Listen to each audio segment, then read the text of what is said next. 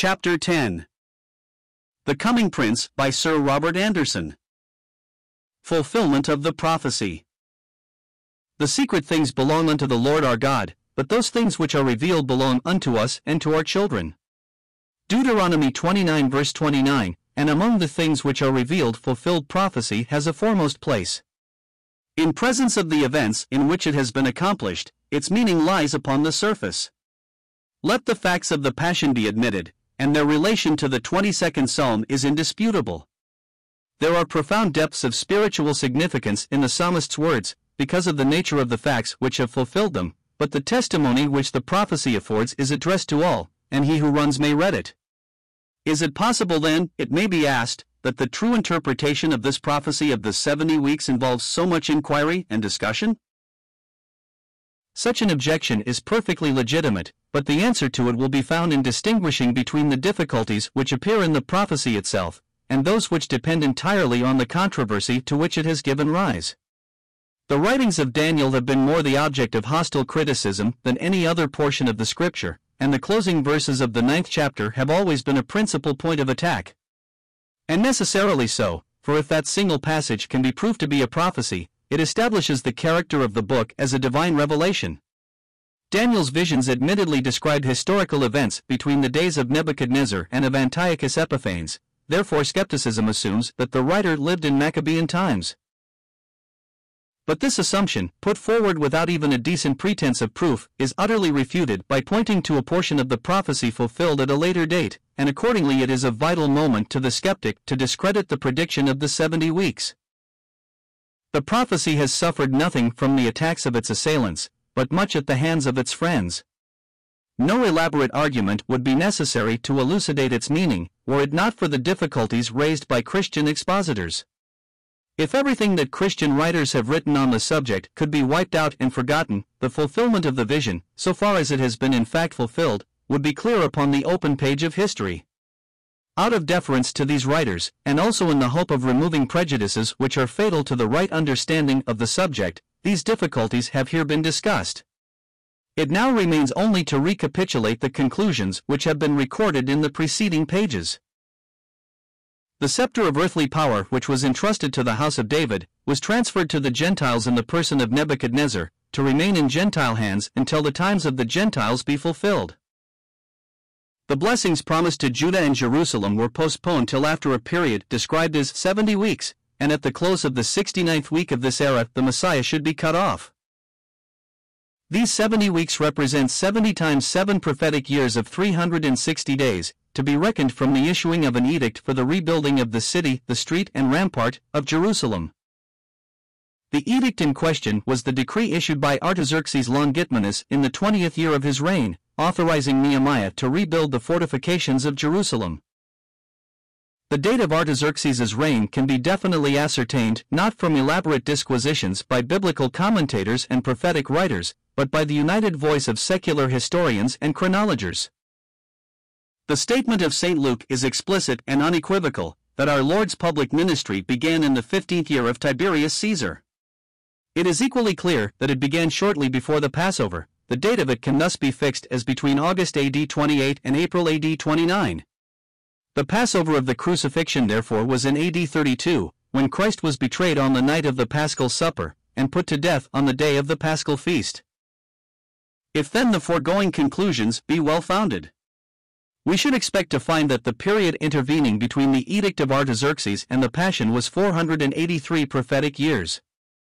An accuracy as absolute as the nature of the case permits is no more than men are here entitled to demand. There can be no loose reckoning in a divine chronology, and if God has deigned to mark on human calendars the fulfillment of his purposes as foretold in prophecy, the strictest scrutiny shall fail to detect miscalculation or mistake. The Persian edict which restored the autonomy of Judah was issued in the Jewish month of Nisan. It may in fact have been dated the first of Nisan, but, no other day being named, the prophetic period must be reckoned, according to a practice common with the Jews, from the Jewish New Year's Day. 1. The 70 weeks are therefore to be computed from the first of Nisan BC 445. 2. Now the great characteristic of the Jewish sacred year has remained unchanged ever since the memorable night when the equinoctial moon beamed down upon the huts of Israel in Egypt, bloodstained by the paschal sacrifice, and there is neither doubt nor difficulty in fixing within narrow limits the Julian date of the first of Nisan in any year whatever. In BC. for 45 the new moon by which the Passover was regulated was on the 13th of March at 7h. 9 am 3, and accordingly the first Nisan may be assigned to the March 14th. But the language of the prophecy is clear, from the going forth of the commandment to restore and to build Jerusalem unto Messiah the Prince shall be seven weeks and threescore and two weeks. An era therefore of 69 weeks, or 483 prophetic years reckoned from the March 14th, BC 445, should close with some event to satisfy the words, unto the Messiah the Prince. The date of the Nativity could not possibly have been the termination of the period, for then the 69 weeks must have ended 33 years before Messiah's death. If the beginning of his public ministry be fixed upon, difficulties of another kind present themselves. When the Lord began to preach, the kingdom was not presented as a fact accomplished in his advent, but as a hope the realization of which, though at the very door, was still to be fulfilled. He took up the Baptist's testimony, the kingdom of heaven is at hand. His ministry was a preparation for the kingdom, leading up to the time when in fulfillment of the prophetic scriptures he should publicly declare himself as the son of David, the king of Israel, and claim the homage of the nation. It was the nation's guilt that the cross and not the throne was the climax of his life on earth. No student of the gospel narrative can fail to see that the Lord's last visit to Jerusalem was not only in fact, but in the purpose of it, the crisis of his ministry, the goal towards which it had been directed. After the first tokens had been given that the nation would reject his messianic claims, he had shunned all public recognition of them. But now the twofold testimony of his words and his works had been fully rendered, and his entry into the holy city was to proclaim his messiahship and to receive his doom. Again and again his apostles even had been charged that they should not make him known. But now he accepted the acclamations of the whole multitude of the disciples, and silenced the remonstrance of the Pharisees with the indignant rebuke I tell you, if these should hold their peace, the stones would immediately cry out. Luke 19 verses 39 and 40. The full significance of the words which follow in the Gospel of St. Luke is concealed by a slight interpolation in the text. As the shouts broke forth from his disciples, Hosanna to the Son of David! Blessed is the King of Israel that cometh in the name of the Lord. He looked off toward the holy city and exclaimed, If thou also hadst known, even on this day, the things which belong to thy peace, but now they are hid from thine eyes. For, the time of Jerusalem's visitation had come, and she knew it not. Long ere then the nation had rejected him, but this was the predestined day when their choice must be irrevocable, the day so distinctly signalized in Scripture as the fulfillment of Zechariah's prophecy Rejoice greatly, O daughter of Zion. Shout, O daughter of Jerusalem! Behold, thy king cometh unto thee. Zechariah 9 verse 9 Of all the days of the ministry of Christ on earth, no other will satisfy so well the angel's words, unto Messiah the Prince. And the date of it can be ascertained. In accordance with the Jewish custom, the Lord went up to Jerusalem upon the eighth Nisan, six days before the Passover. 5. But as the fourteenth, on which the paschal supper was eaten, fell that year upon a Thursday, the eighth was the preceding Friday. He must have spent the Sabbath, therefore, at Bethany, and on the evening of the ninth, after the Sabbath had ended, the supper took place in Martha's house. Upon the following day, the tenth Nisan, he entered Jerusalem as recorded in the Gospels. 6. The Julian date of that tenth Nisan was Sunday the April 6, AD 32. What then was the length of the period intervening between the issuing of the decree to rebuild Jerusalem and the public advent of Messiah the Prince, between the March 14, BC 445, and the April 6, AD 32? The interval contained exactly and to the very day 173, 880 days, or 7 times 69 prophetic years of 360 days, the first 69 weeks of Gabriel's prophecy. 7. Much there is in Holy Writ which unbelief may value and revere, while utterly refusing to accept it as divine, but prophecy admits of no half faith. The prediction of the seventy weeks was either a gross and impious imposture, or else it was in the fullest and strictest sense God breathed. 8. It may be that in days to come, when Judah's great home bringing shall restore to Jerusalem the rightful owners of its soil, the Jews themselves shall yet rake up from deep beneath its ruins the records of the great king's decree and of the Nazarenes' rejection, and they for whom the prophecy was given will thus be confronted with proofs of its fulfillment. Meanwhile, what judgment shall be passed on it by fair and thoughtful men? To believe that the facts and figures here detailed amount to nothing more than happy coincidences involves a greater exercise of faith than that of the Christian who accepts the book of Daniel as divine. There is a point beyond which unbelief is impossible, and the mind in refusing truth must needs take refuge in a misbelief which is sheer credulity. Chapter 10 Footnotes 1. On the first of Nisan is a new year for the computation of the reign of kings, and for festivals. Mishnah, Treatise Rosh Hash. 2. The wall was finished in the twenty and fifth day of the month Elul, in fifty and two days, Nehemiah 6, L5. Now 52 days, measured back from the 25th Elul, brings us to the third about. Therefore Nehemiah must have arrived not later than first Ab, and apparently some days earlier, Nehemiah 2 verse 11. Compare this with Ezra's journey 13 years before. For upon the first day of the first month began he to go up from Babylon, and on the first day of the fifth month, Ab, came he to Jerusalem, according to the good hand of his God upon him. Ezra 7 verse 9. I infer therefore that Nehemiah also set out early in the first month. The chronological parallelisms between the respective journeys of Ezra and Nehemiah have suggested the ingenious theory that both went up to Jerusalem together, Ezra 7 and Nehemiah 2 relating to the same event. This is based upon the supposition that the regnal years of Artaxerxes, according to Persian computation, were reckoned from his birth, a supposition, however, which is fanciful and arbitrary, though described by its author as by no means unlikely. Transactions SLC Bibarch, 2, 110, Reverend D. H. Haigh, February 4, 1873. 3. For this calculation I am indebted to the courtesy of the Astronomer Royal, whose reply to my inquiry on the subject is appended. Royal Observatory, Greenwich.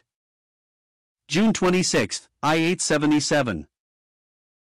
SIR, I have had the moon's place calculated from Largeteau's tables in additions to the Connaissance des Tems 1846 by one of my assistants, and have no doubt of its correctness. The place being calculated for 444, March 12D. 20H, French reckoning, or March 12D.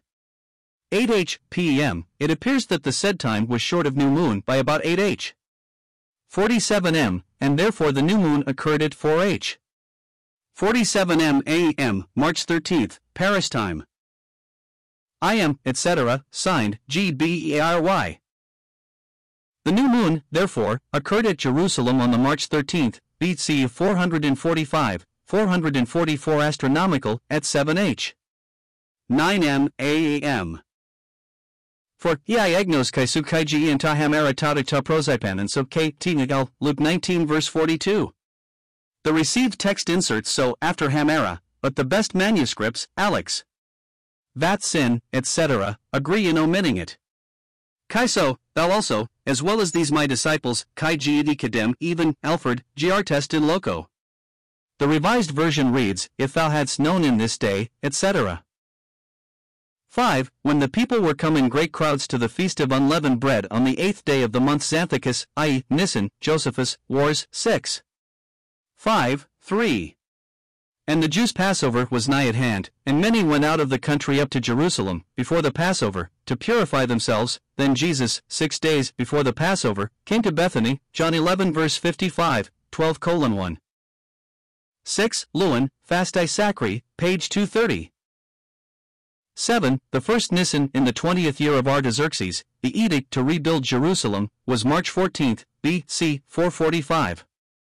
The 10th Nisan in Passion Week, Christ's entry into Jerusalem, was 6th.